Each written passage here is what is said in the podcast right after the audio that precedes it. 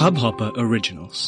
To start your podcast for free, log on to studio.hubhopper.com. नमस्ते India कैसे हैं आप लोग? मैं हूँ शिवम। अगर आप हमें पहली बार सुन रहे हैं तो स्वागत है। इस शो पर हम बात करते हैं हर उस खबर की जो इम्पैक्ट करती है आपकी और हमारी लाइफ तो सब्सक्राइब का बटन दबाना ना भूलें और जुड़े रहे हमारे साथ हर रात साढ़े दस बजे। नमस्ते इंडिया में। गाइज़ आज का एपिसोड शुरू करने से पहले किसी का एक बहुत अच्छा कहा हुआ शेर है आ, वो मैं पढ़ना चाहूँगा।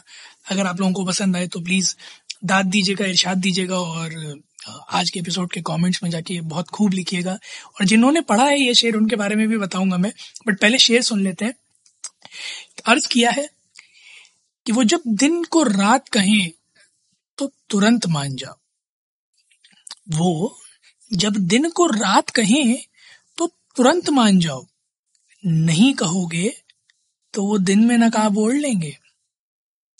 वो जब दिन को रात कहें तो तुरंत मान जाओ, नहीं कहोगे तो वो दिन में नकाब ओढ़ लेंगे। ज़रूरत हुई तो हकीकत को थोड़ा मरोड़ लेंगे।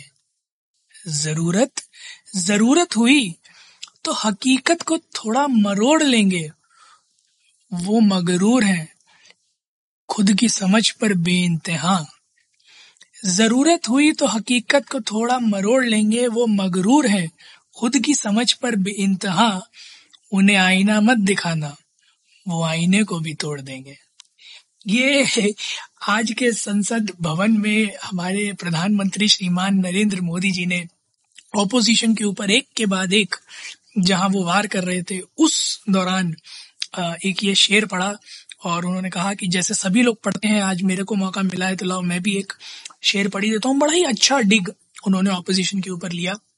उनकी पूरी स्पीच में उन्होंने एक एक करके धीरे धीरे चाशनी में भिगो भिगो के जूते ऑपोजिशन की तरफ़ फेंक फेंक के मारे और मेरे ख्याल में हर किसी को ऑपोजिशन में वो लगे भी होंगे। लगने भी चाहिए, क्योंकि जो बातें उन्होंने आज सामने रखी हैं, वो कई हद तक तर्क संगत भी है। जैसा कि उन्होंने कहा कि कई सारी ऐसी स्टेट्स हैं जहाँ पर एक बार कांग्रेस के निकल जाने के बाद उन्हें दोबारा कभी सत्ता में आने का मौका नहीं मिला। तेलंगाना बनाने का क्रेडिट कांग्रेस अपने आप को देता है बट वहाँ आज तक सरकार नहीं बनी। झारखंड, बिहार, तमिलनाडु में आज तक इतने सालों से एक्चुअली सरकार नहीं बनी है। कांग्रेस का लास्ट नागालैंड में जो सरकार बनी थी, चौबीस साल पहले बनी थी, ओडिशा में सत्ताईस साल पहले बनी थी। आज तक अट्ठाईस साल में गोवा में मेजोरिटी में कभी नहीं जीती है। 1988 में त्रिपुरा में कांग्रेस को वोट किया था। 1972 में वेस्ट बंगाल में वोट मिला था। उसके बाद से अब तक वोट्स नहीं मिले प्रॉपर कभी मेजोरिटी में नहीं बनी है।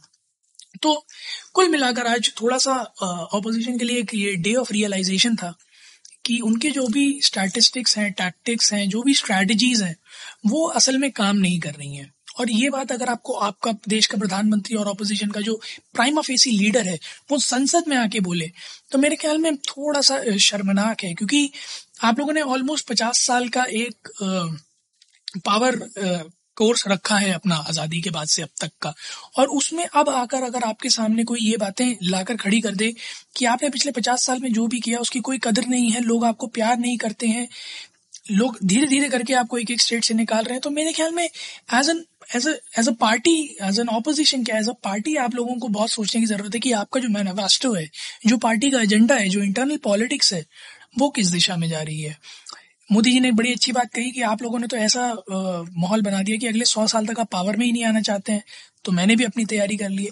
बहुत ही कॉन्फिडेंट ओरेटर और लीडर की कैटेगरी में आने वाले नरेंद्र मोदी जी ने जो आज ये बात करी है ना, ये लिटरली ये स्टेट करती है कि opposition is making all its efforts but in the wrong direction. Instead of helping them these are all contrary to that and working uh, in favour of the opposition for them BJP के favour में कर रही है सारी कांग्रेस की जितने भी tactics uh, हैं जितनी भी स्ट्रैटेजीज हैं कांग्रेस को उन्होंने डिवाइड एंड रूल पॉलिसी के तहत टुकड़े टुकड़े गैंग का भी नाम दिया। इससे पहले भी कई बार बात की है उन्होंने कि कांग्रेस uh, जो है वो डिवाइड एंड रूल पॉलिसी में बिलीव करती है।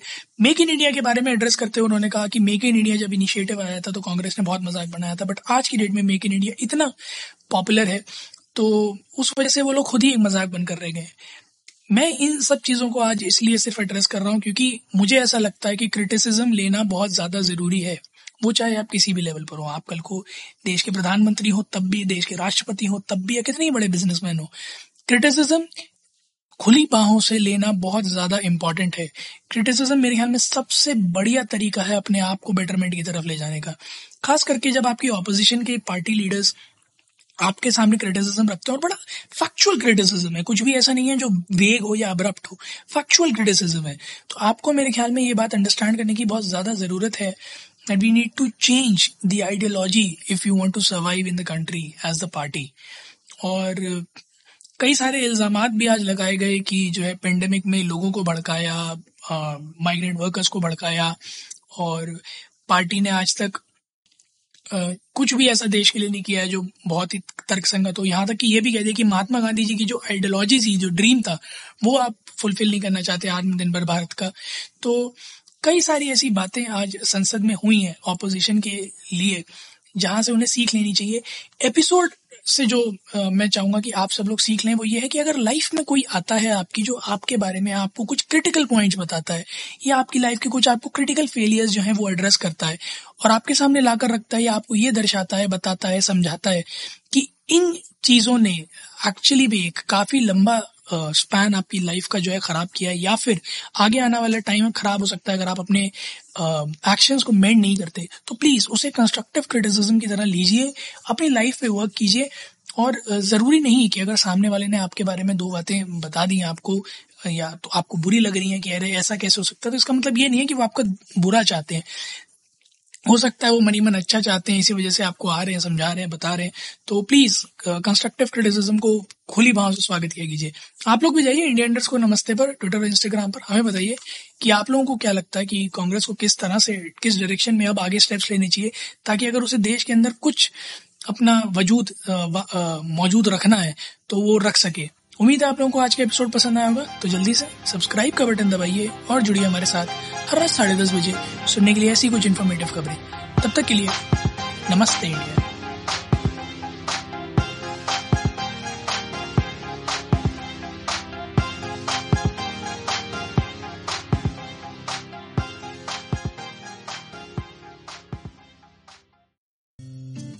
इस हब हॉपर ओरिजिनल को सुनने के लिए आपका शुक्रिया।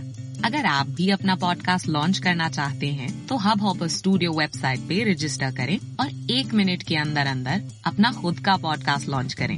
यही नहीं स्टूडियो देता है आपको पूरी आज़ादी कहीं भी, कभी भी अपना पॉडकास्ट लॉन्च करने की सिर्फ़ तीन आसान स्टेप्स में। तो साथ में अपना पॉडकास्ट शुरू करने के लिए तैयार just hop on Hubhopper simply content